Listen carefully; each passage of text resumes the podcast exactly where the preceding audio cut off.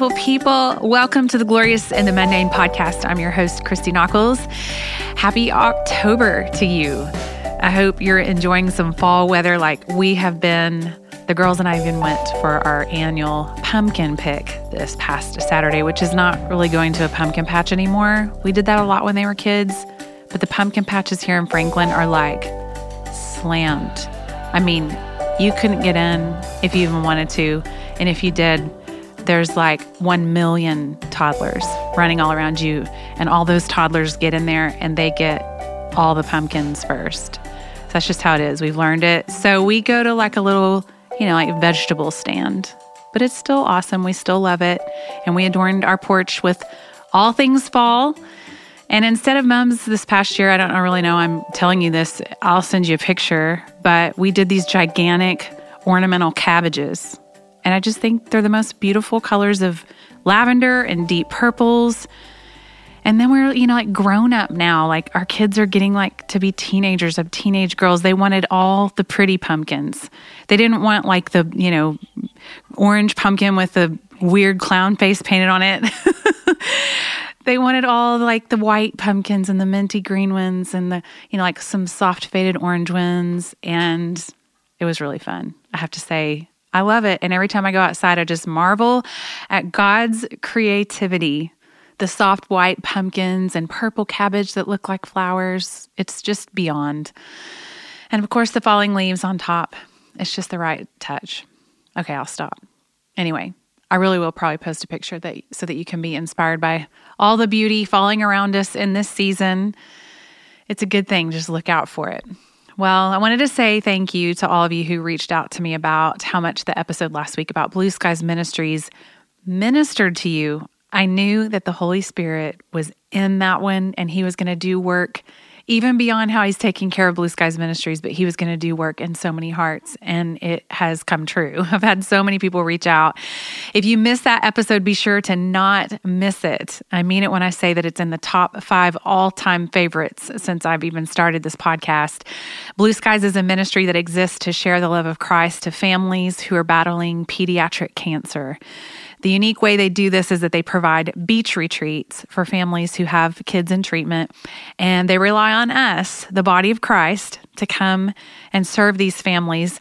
For instance, if you and your family volunteered, you would raise your funds just like you would for any domestic mission trip. And that money actually goes to pay for a guest family who has a child in treatment for cancer to enjoy a week together as a family at the beach. So it's been our family's joy for the past decade to get to sing the name of Jesus over these families from all walks of life, many who actually don't know the Lord. But what a joy to be able to see just how open they are to the Lord, even because of what they're walking through, and to be able to offer the hope of Jesus to them in that moment. It's just so beautiful. I just wanted to remind you that I'm asking you guys to give along with me to come around blue skies and help them weather the storm that COVID caused financially. Our goal is to help them reach $100,000 to cover operating costs this year. That's just a thousand of us giving $100. And our hope is to get Blue Skies back on their feet so that we can all go back to camp together in the future and be the hands and feet of Jesus for these families. If you know someone who might be able to give a kind of a big amount to Blue Skies, we would love that and would love for you to pass this along to them if you think they would have a heart for it. Also, if you give $100 or more, you might remember you'll be automatically entered into a giveaway where there will be three winners if your name's chosen, you'll get a lovely basket full of some of my favorite things from Franklin, as well as a lovely Glorious in the Mundane coffee mug, which is still one of my favorites, and a Glorious in the Mundane sweatshirt from our online store. And also, when we have books in hand, you will get a signed copy of my new book called The Life You Long For that releases in February. You can just go right now, even. Can pause this, go to blueskiesministries.org and you can give at the top right hand corner. Well, I'm super excited about our guest today. I think what Margaret has to share is truly meaningful and needed. So I'm pumped for you to hear that conversation today. But before we do that, I want to get into Psalm 119 together. Can you believe that we've made it this far and that we started in the same timeline, really, as the whole pandemic? God knew that I would need the grounding power of His Word during this time, and I hope that you felt the same about it. We are now 15 sections into this acrostic, and I feel like we've been on a journey.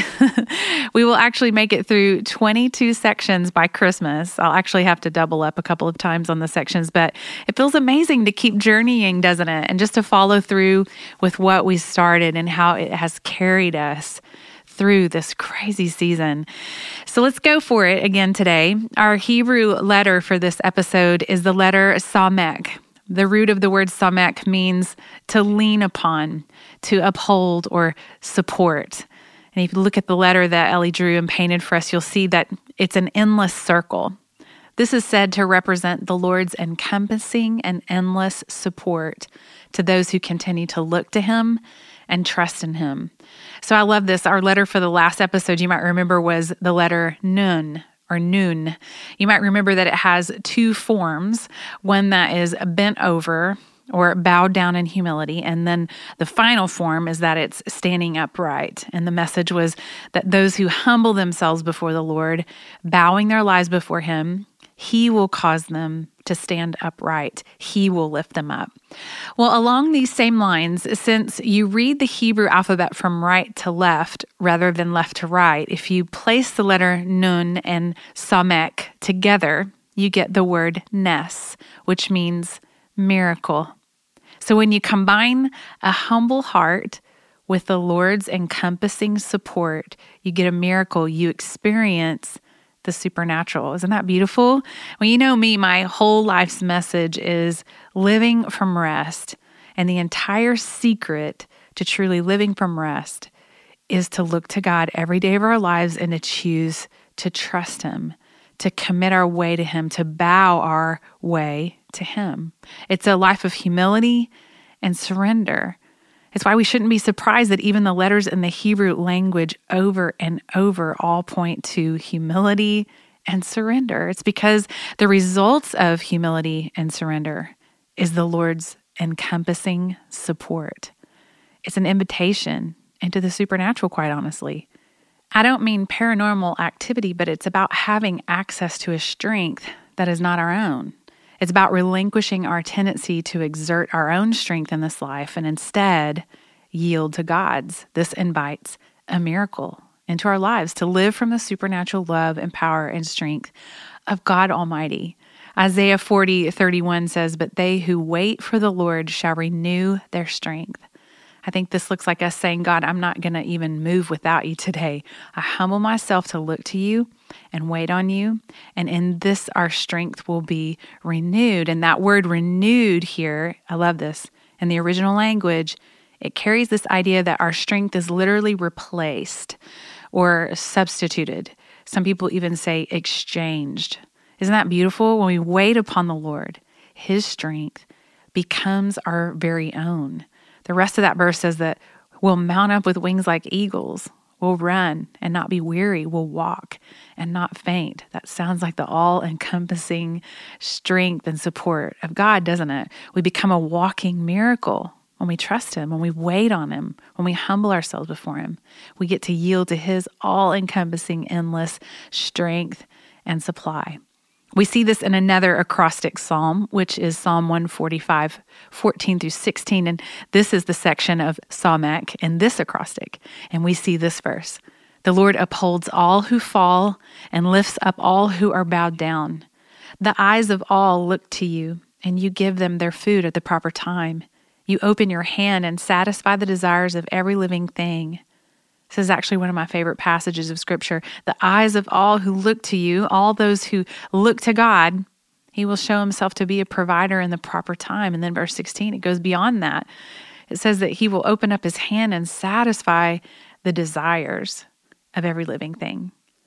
Now, hear me say this doesn't mean that if we look to God that everything is going to turn out exactly like we planned. If anything, truth be told, as you and I well know, things still don't turn out as planned a lot of the time. I talk about this in my book constantly. One of my favorite podcast episodes ever as well was when I had my sweet friend Lauren Tomlin on the podcast. And you might remember she was so vulnerable and honest with us about God thwarting her own plans, even in what she thought marriage was going to look like. Yet, all in all, it was this invitation slipped underneath the door of her heart to draw closer to God, and ultimately for her and her husband Chris to draw closer to God and to each other. This is hope for all of us that even in disappointment and things not going as planned, especially when we feel sidelined and even we feel like God isn't in tune with our desires, this is when we need to press in all the more. Bent down in humility, surrendering those very desires, knowing that He has something miraculous for us to receive as we lay it down. And remember, the miraculous can sometimes be disguised in really small, mundane moments, exchanges and conversations that change us forever that cause us to grow deeper and deeper into who God is and who He's made us to be, and deeper with each other, with those that God has brought around us. You know what? I feel led even right now. Chances are, each of you who are listening, you have something that you know you need to surrender, that you know you need to release and trust God with. Maybe it's a nagging worry about finances. Maybe it's a diagnosis that feels so big, like a part time job for you to manage and stay ahead of. Maybe it's your marriage and all that you thought this union was going to be has not played out and you're disappointed. It might be a broken friendship, or maybe you just feel far from God, separated from Him somehow. And it's been a minute since you just talked to Him and just paused to trust Him. Whatever He's bringing to your mind, even now, I trust that the Holy Spirit is faithful and He's bringing it to the forefront of your heart, even now. And if you're somewhere where you can, just open up your hands as a symbol and a picture to God of where your heart is open to Him. And would you just say to Him, God, I choose to trust you with this? Name what it is. And to use His own word, which I know He loves it when we do this, pray Psalm 37, 4 through 6. God, as I release this to you, I fully trust you with it. Help me to be able to delight in you today and believe that your word is true when you say that if we delight ourselves in you, that you will give us the desires of our heart. You'll show us what our desires are. And I'll add to that trusting Him even includes us releasing to God what we think our desires even are. You actually have some that He's put in you that you don't even know about yet.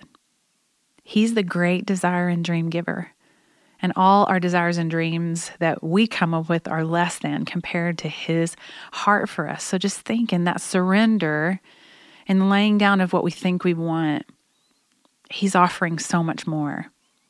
Would you be willing to even go as far as saying, God, I accept that you might even be thwarting something that I keep forcing? Maybe it's out of a need to control. I get that.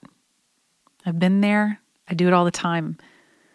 And maybe say, God, I ask your forgiveness for not only not trusting you, but trying to exert my own strength in a place where you want my strength to be exchanged with yours. Thank Him for His love over you. Thank Him for His care, His provision yet to come. Thank Him for His willingness to meet you right where you are right now, today. And even though circumstances might not change, that you're going to be transformed and that's what he wants. More than anything that we could be doing or any external thing he is most concerned and looking toward who we're becoming.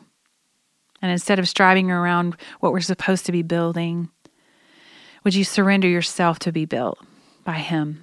Living stones being made into a spiritual house that welcomes others into you're familiar with the father as you stay in that prayerful and humble and surrendered posture, this is the word of the Lord over us today. This is Psalm 119, 113 through 120.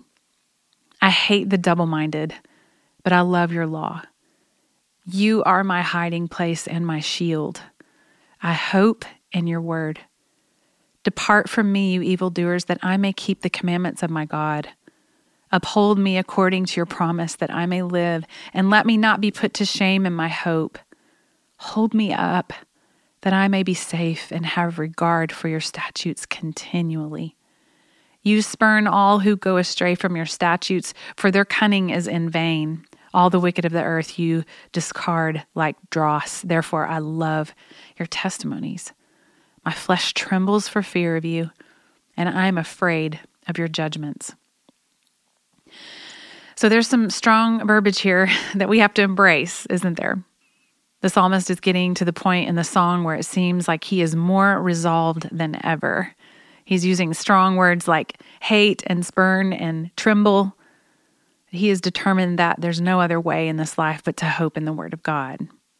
I love how he starts with, I hate the double minded.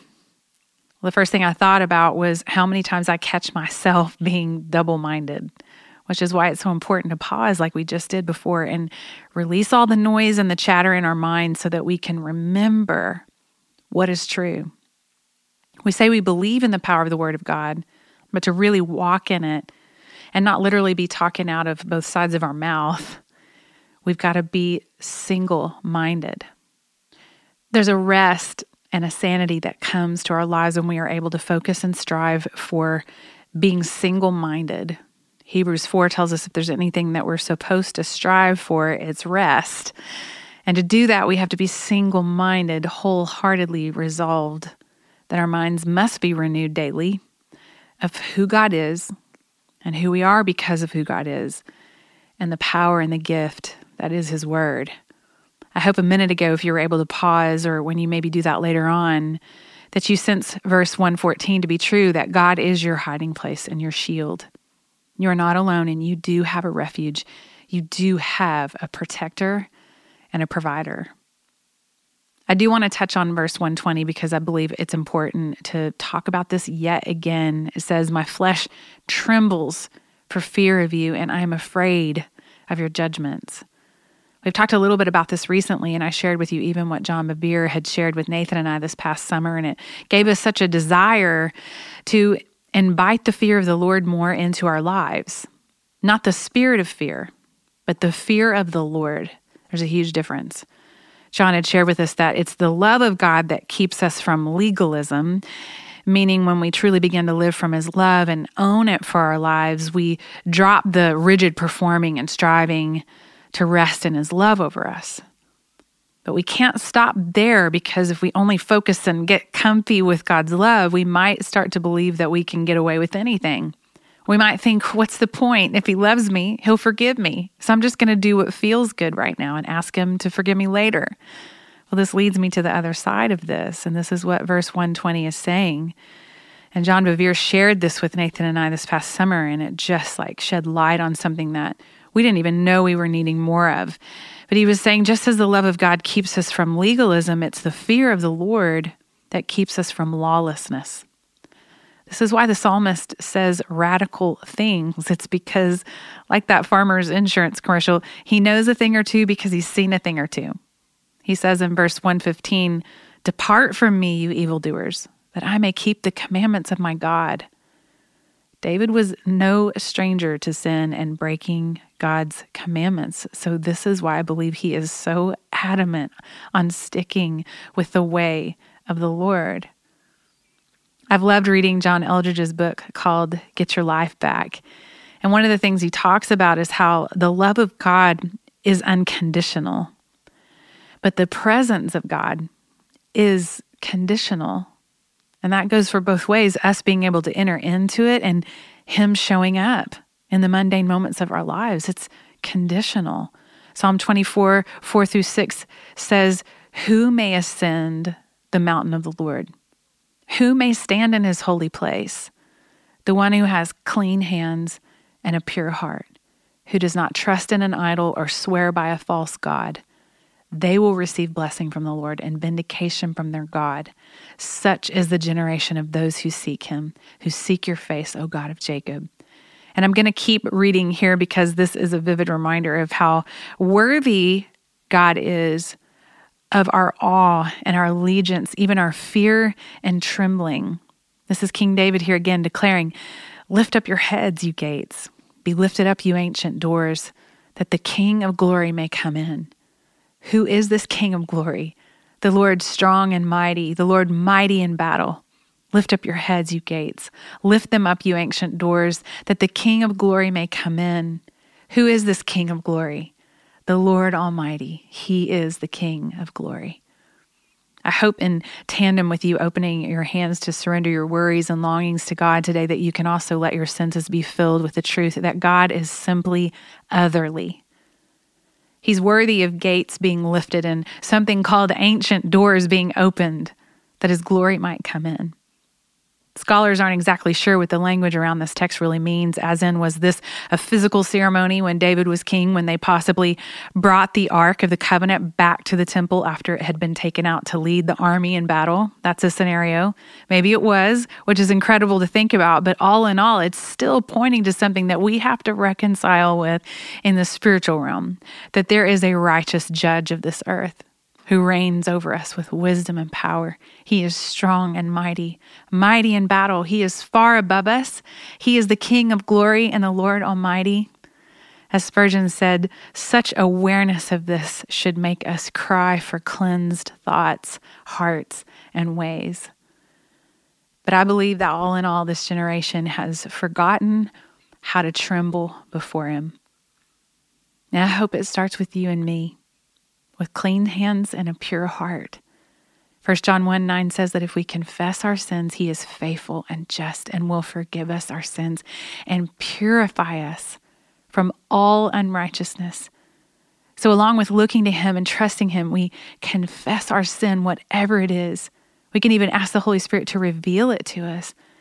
And Second Chronicles 16 9 promises that he's on the edge of his seat, looking for those whose hearts will turn to him in this way. He wants to bestow blessing and vindication.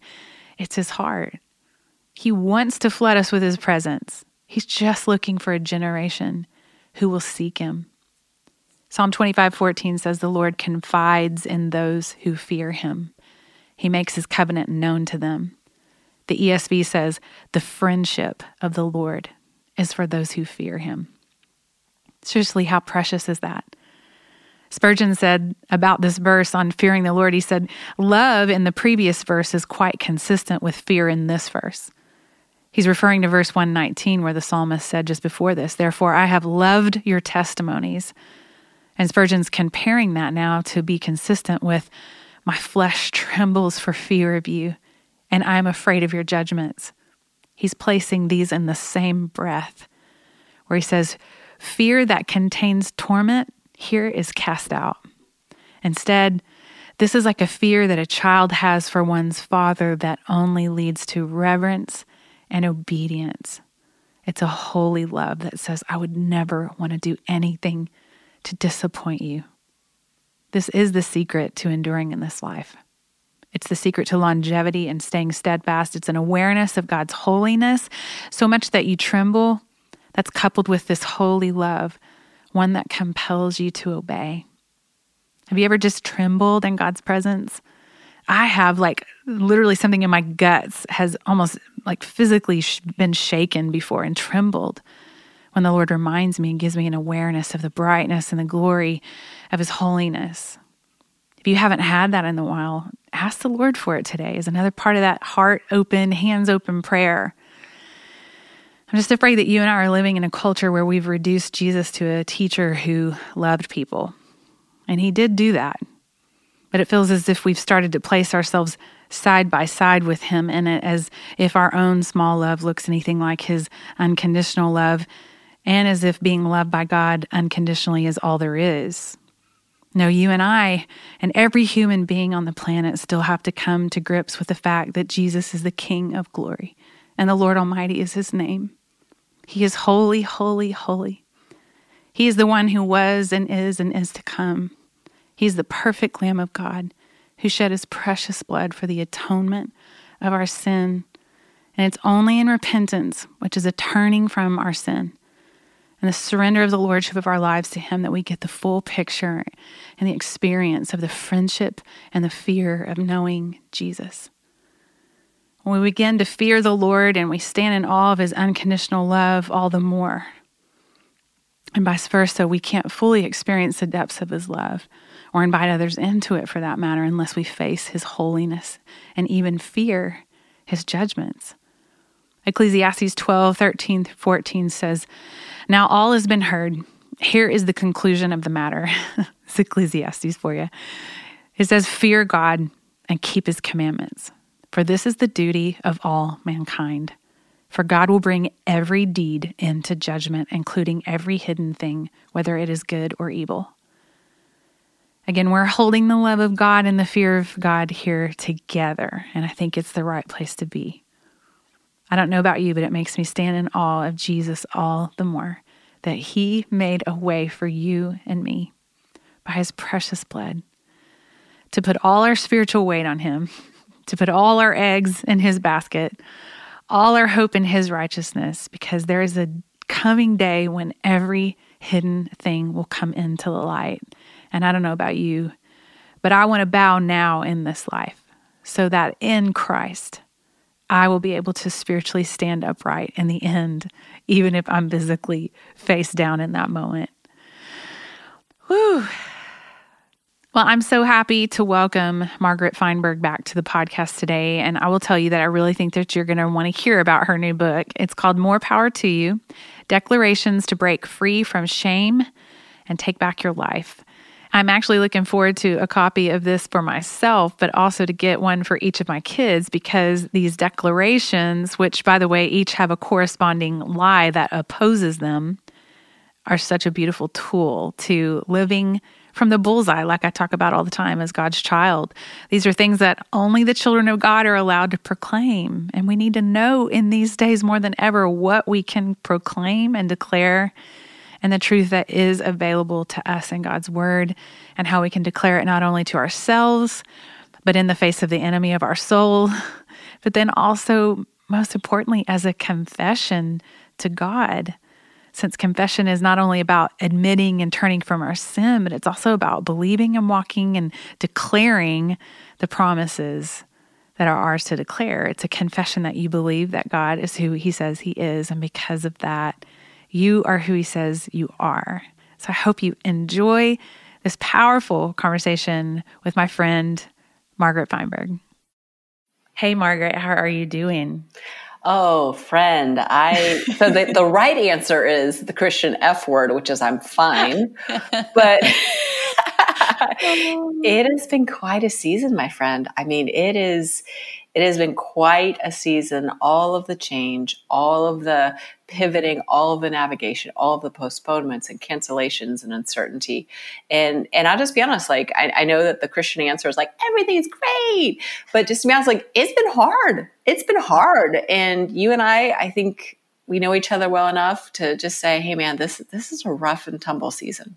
Yeah, we just kind of prayed through that right before we started. it's it's good and I love it because we have to be able to like go beyond the, you know, I'm fine thing. And we did. We went right there, didn't we? And it's great to have people that you can do that with. And it feels like in this ministry world, um, I do have those people, and you have always been one of those. I think I've sat beside you at many dinner things with lots of talking people all around us, and we went pretty deep. So it's a joy to have you back for mm-hmm. sure and get to just know about what's going on in your world, number one, just personally, but also just what God has been stirring in you. You are always just a wealth of um, just being able to kind of dive into what God has given us in His Word and what we can claim, what we can declare. And it's what this new book that you um, have coming out is all about. And I have to say, it's called More Power to You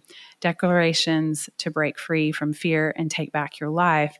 But all morning, I've been singing the Petra song. You know this. Do you know that Petra, back in the 80s, had a song called More Power to You? No. More power to you when you're standing on his word. Do you remember this? I don't. This is amazing. I want to. I need this back in my life. okay, I wrote down the lyric for you. More okay. power to you. This is the chorus when you're standing on his word, when you're trusting with your whole heart in the message you have heard, more power to you when we're all in one accord. They that wait upon the Lord, they shall renew. They shall renew their strength. I mean, I sang this in youth choir. Wow. It, wow. Was, it was a hit in the Baptist church. Wow. Wow, I had you have just enriched my day, my week, my month. Uh, the news that this book is releasing, I had no idea. Oh my goodness! You you, you should maybe get with Petra. They're probably so. maybe looking for some times to like you know mix it up and do some live shows. I mean, You never know. you never know. I know Margaret Feinberg and Petra coming to a city near you with with Christy Nockels, our opening. Ba- yeah, all the things.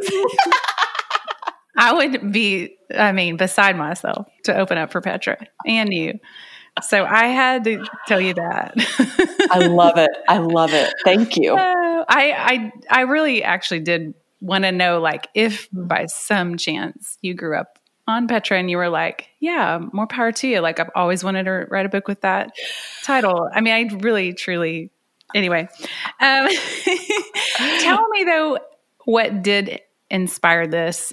It's such, I'm excited because it is just such a practical tool. And that's what we need, right? To live out um, the themes that are in scripture. It's like we need these hands on mm-hmm. um, ways to, okay, but seriously, how do I do that? So, Tell me what inspired this. And then I would just love to know a little bit more about how you think, even where we're at now in our mm. world, how it's even more relevant. Because you wrote this pre pandemic, right? Yeah.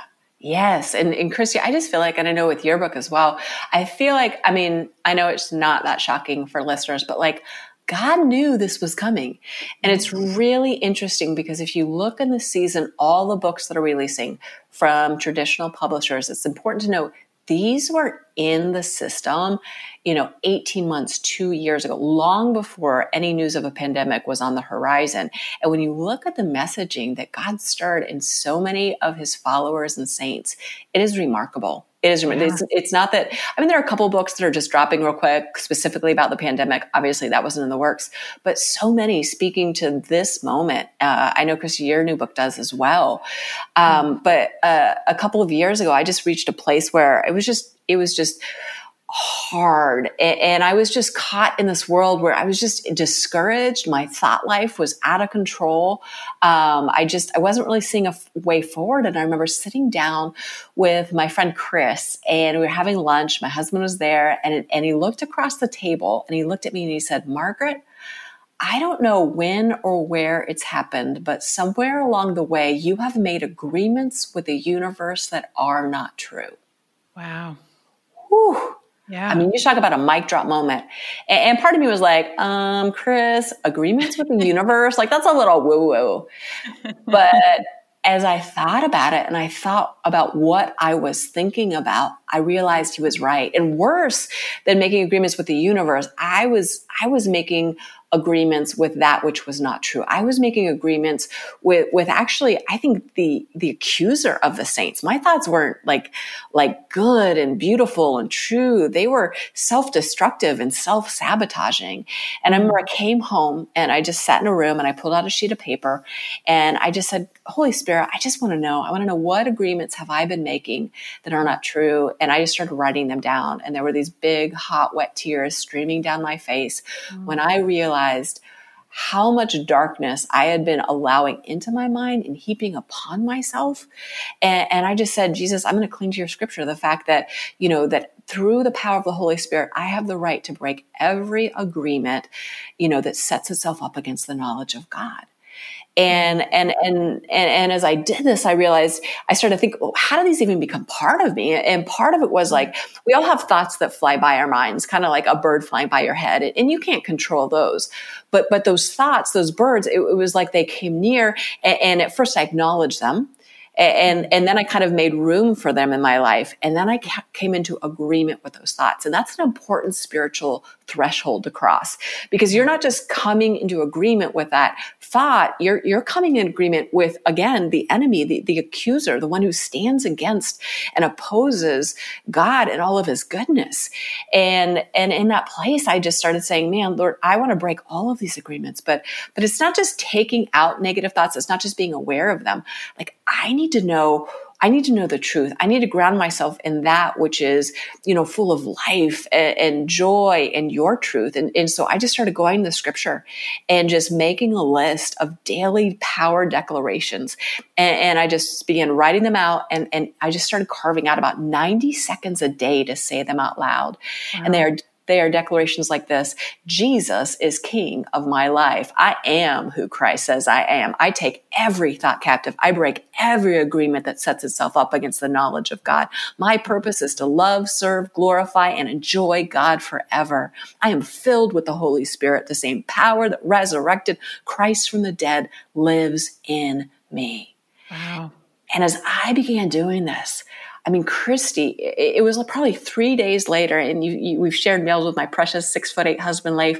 My husband walks mm-hmm. in, he, he looks at me and he says, Margaret, you are lighter and freer than I have seen in months.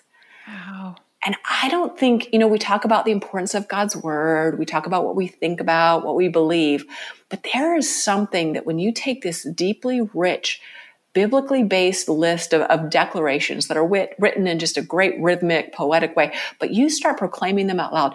You're not just proclaiming them, number one, to yourself, right? So all of a mm-hmm. sudden, the, the little thoughts that, you know, that, that beam into our life, like, you know, my situation will never improve, you know, um, the idea that it's you know it's only a matter of time until the other shoe drops when i start to declare these truths then all of a sudden i become more hyper aware of the false things i'm believing at the same time i'm saying them to myself but it's not just to myself. I'm also saying it to the enemy, to the accuser of the saints, and saying, uh uh-uh, uh I am not aligning with you. I'm not coming into agreement with you. You don't get one square inch in my life. But then you're not just saying it to the enemy and yourself, you're saying it to God.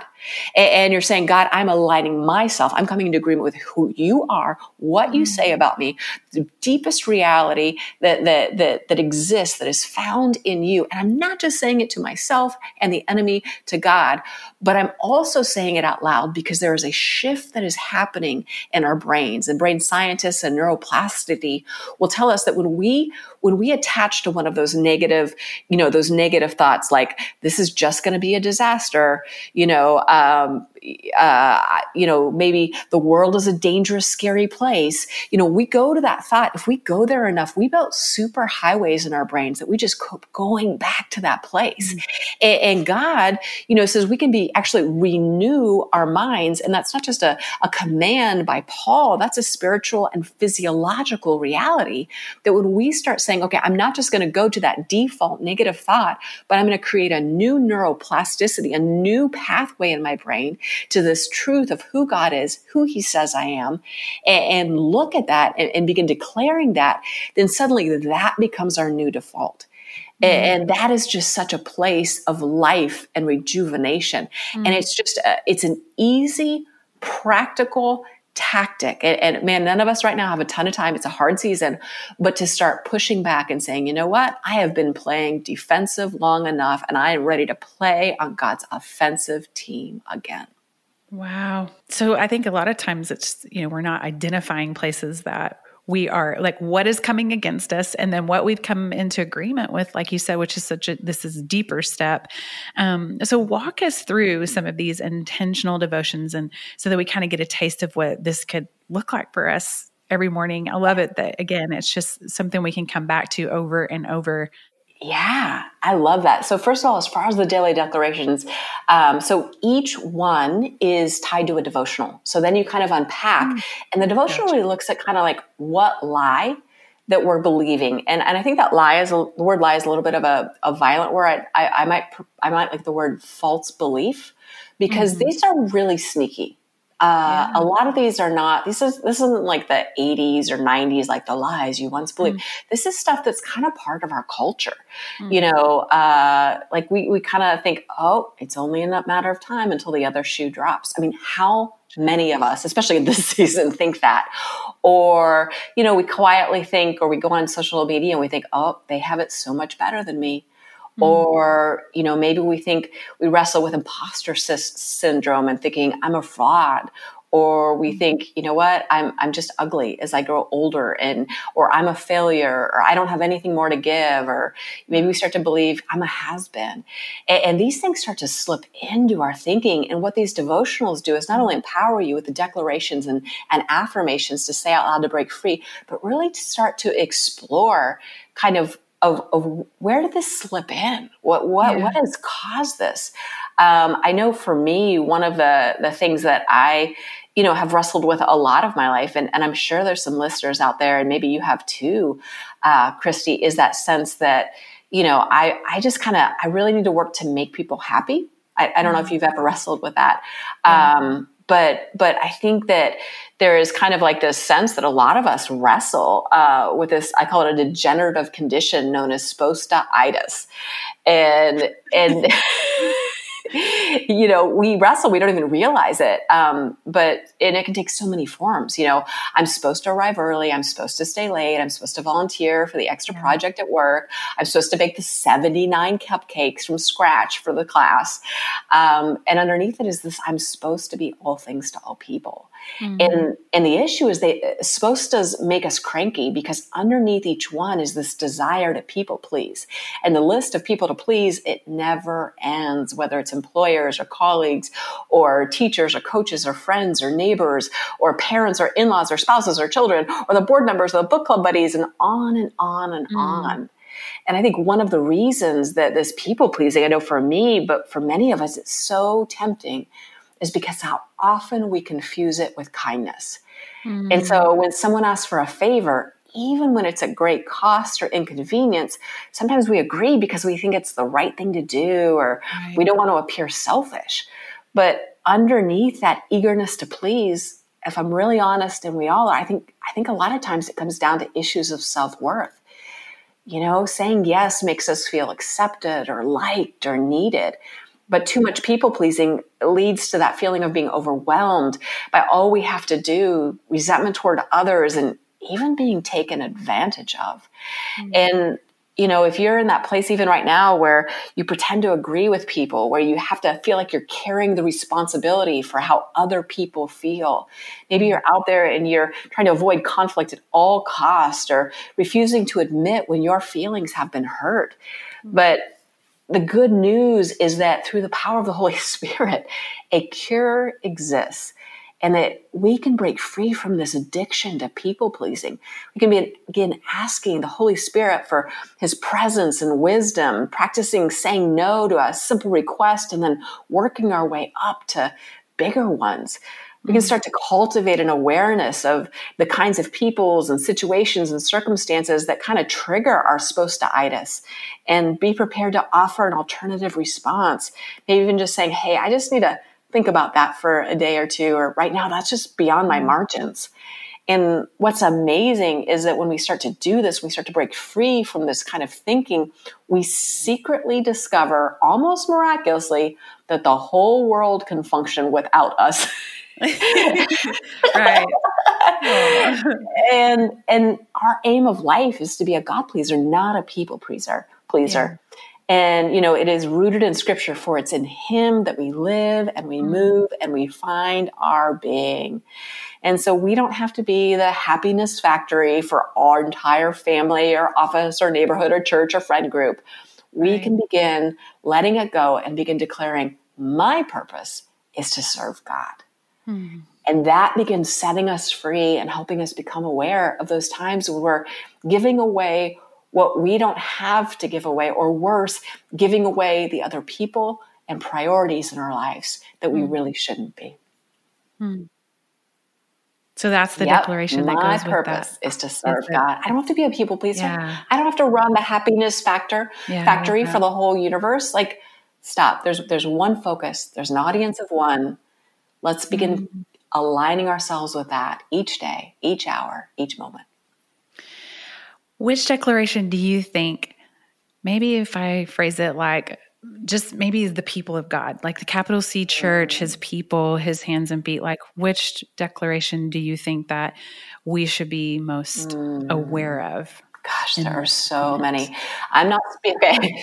I know all of them. So like I mean, all of them. You know, declarations. You know, uh, I am fearfully and wonderfully made. I'm beautiful beyond measure. The power of God mm-hmm. guards my thoughts. The word of God guides my steps. The favor of God rests on me. Worry is not my boss. I trust in the Lord with all my heart and lean not on my own understanding. Mm-hmm. In all my ways, I will acknowledge Him, and He will make my path straight. And, and so this devotional is really written for the individuals. But if there's one that really calls out the church. Um, and I think it's important to remember right now.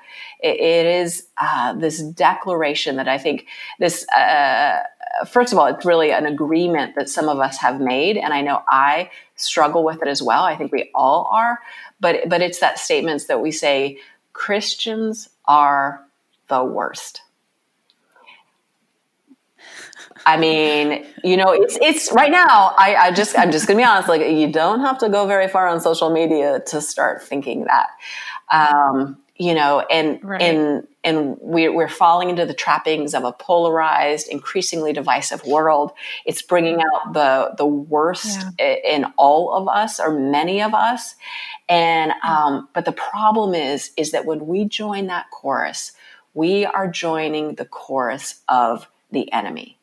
Um, you know, the accuser is the one who comes and accuses the saints. It accuses the church and it, it accuses the Christians.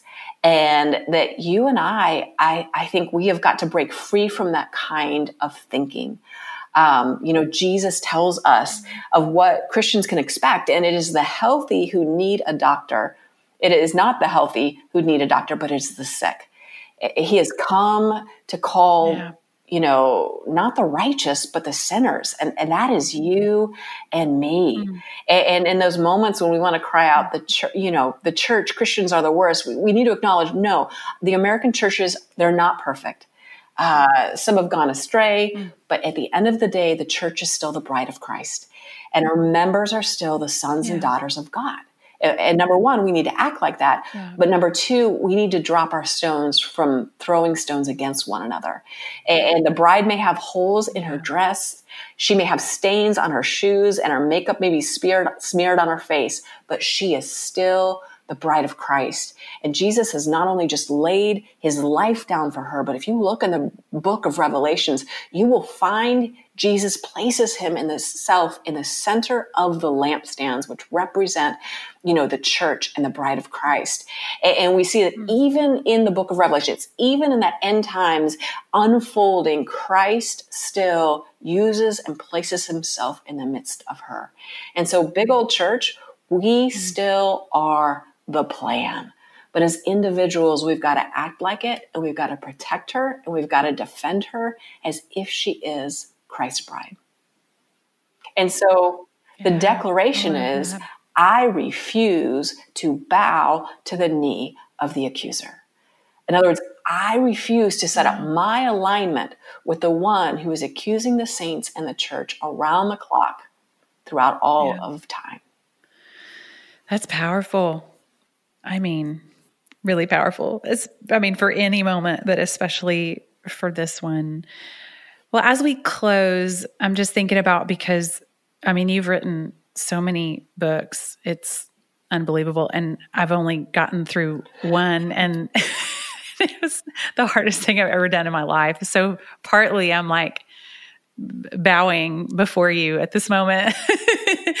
but I do know enough to know that when you write a book, you're so often and you're encouraged, especially me, because I was a first time writer, to think about who you're writing this for. And so, just as we close, like, as you were kind of going back to these every single day and kind of like, you know, I know you were listening and this came from your own life, which is the best kind of book. Um, but kind of what were you thinking about as far as the listener and who who I mean the reader, but also who might be listening today? Like what was what's your heart and your hope? I mean, I know you've just really said it all, but um, this was just in- incredible to hear about, and I'm excited about reading all these declarations and making them a part of my life. But what were you thinking about for that reader as you were yeah, you know, in that season of my life, I felt so disempowered. I felt so beaten down. I felt so discouraged. You know, I was thinking, man, there is no way forward. There's no way out. It's only a matter of time till something else happens. It's not good. And I feel like right now in this moment, again, this was written long before the pandemic. We are all many of us wrestling with our thought lives. We're wrestling with these hard news, the chaos, uh, at times the insanity that is happening in our world. And, and yet, in the midst of that, yeah. Christ rises up through God's word and says, I have something for you to hold on to and that will hold you in this. And, and so, if you are out there and, and yeah. you are listening and you are saying, man, it is like a fog I, I'm so stressed out caring for my kids. I don't, I don't have, I don't have clarity. I don't have, it's confusing. I am, I'm beaten down and you need something that is accessible to you, not something that's going to take 27 hours. I'm talking about 90 seconds a day to say these things out loud and start mm. pushing back the forces of negativity, downward thought spirals, and the accuser. This is an incredible tool to have in your hands and to tuck away for two minutes to read a devotional and to be like, okay, okay, I got oxygen in my lungs again and I can do this. I think that's what the gift that God had in mind for this moment through more power to you is. And, also, if you, you know, if you go buy the book wherever you buy it, can I just encourage you real quick? Amazon, Barnes and Noble, all that's great. But right now, if you have a local brick and mortar store and you have an independent bookstore who you can go and order this through or support them, those precious, precious shop owners, they are so important to just to support in any way you can. And however you buy it, you can go to morepowerbook2youbook.com and you can download a ton of incredible gifts. Uh, me reading these declarations over you, a video of it, these uh, gorgeous frameable artwork of these declarations, and so much more. And it's all it's all free if you just buy the book and then go to morepower2youbook.com. I so hope that you will get Margaret's book in your hands ASAP and take advantage of all these powerful tools that she's made available if you get the book. Like I said, I'm excited to get my own hands on this. I can't help but believe that as we declare these promises over ourselves that we will end up declaring them over others and that is a beautiful thing. I'll talk to you soon.